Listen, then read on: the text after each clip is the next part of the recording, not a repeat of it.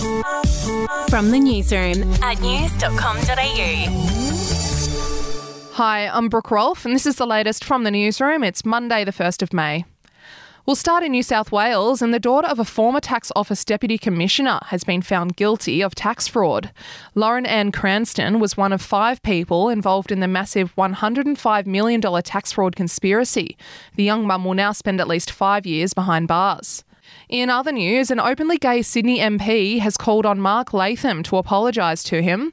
The One Nation leader directed a homophobic tweet towards Alex Greenwich in March. Mr. Greenwich says that if Mr. Latham doesn't apologise, he'll launch defamation proceedings against him. He's also lodged a complaint with New South Wales Police and the state's Anti Discrimination Board.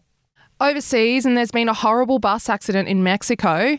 18 people were killed and two dozen people were injured when a tourist bus plunged into a ravine on the weekend. It's believed all of the passengers were Mexican. To sport now, and the AFL has announced that Andrew Dillon will be the league's next CEO. He'll take over from Gillon McLachlan at the end of this season. Here's what Mr. Dillon had to say at a press conference today.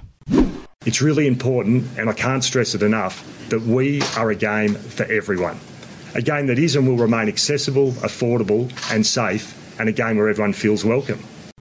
We'll be back in a moment.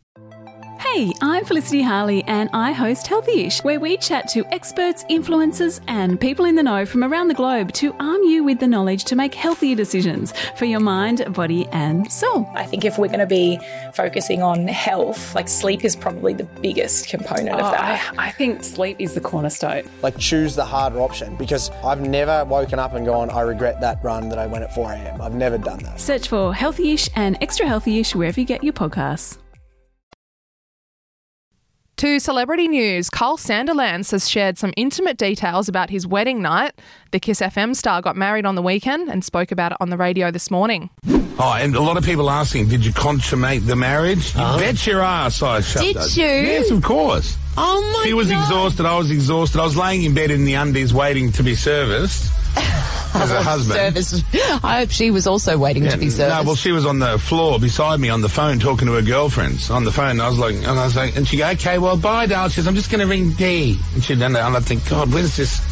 When's the this sex, sex gonna happen? Yeah, otherwise. Yeah. Anyway, we got there.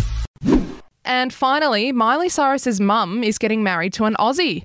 Tish Cyrus has announced that she's engaged to actor Dominic Purcell, who is best known for appearing in Prison Break. It seems the Cyruses have a thing for Aussies. Miley Cyrus was, of course, married to Liam Hemsworth, and Billy Ray Cyrus is currently engaged to Aussie singer Firerose. And that's the latest from the newsroom. We'll be back with another update soon. Follow or subscribe to From the Newsroom wherever you get your podcasts. The podcast Faith on Trial looks into Hillsong, both in Australia and the US, and takes both the listener and hosts on unexpected twists and turns in the story of Brian Houston and the Singing Preachers. There are two incidents involving Pastor Brian. The Australian journalists uncovered a litany of alleged criminal behavior in the megachurch. Financial gifts were being given to the leaders of the church. Listen to Faith on Trial Hillsong ad free on Crimex Plus on Apple Podcasts today or wherever you get your podcasts.